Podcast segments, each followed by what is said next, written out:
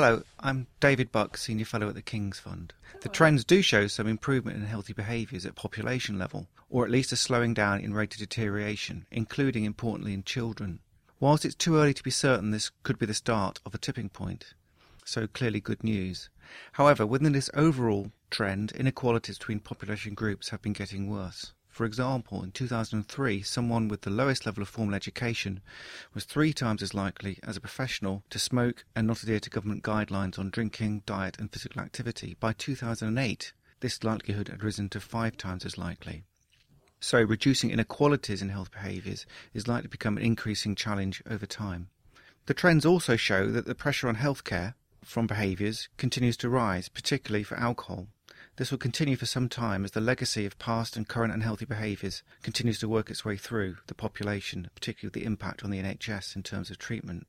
The sharp increase in obesity rates in the 1990s to the mid 2000s has also not yet been fully realised in terms of the impacts on health or the NHS. So, the overall message from this is that the tide of unhealthy behaviours could be turning, but there needs to be much more emphasis on inequalities in behaviours. Nonetheless, the legacy of past unhealthy behaviours has yet to fully play out in terms of its pressure on the NHS.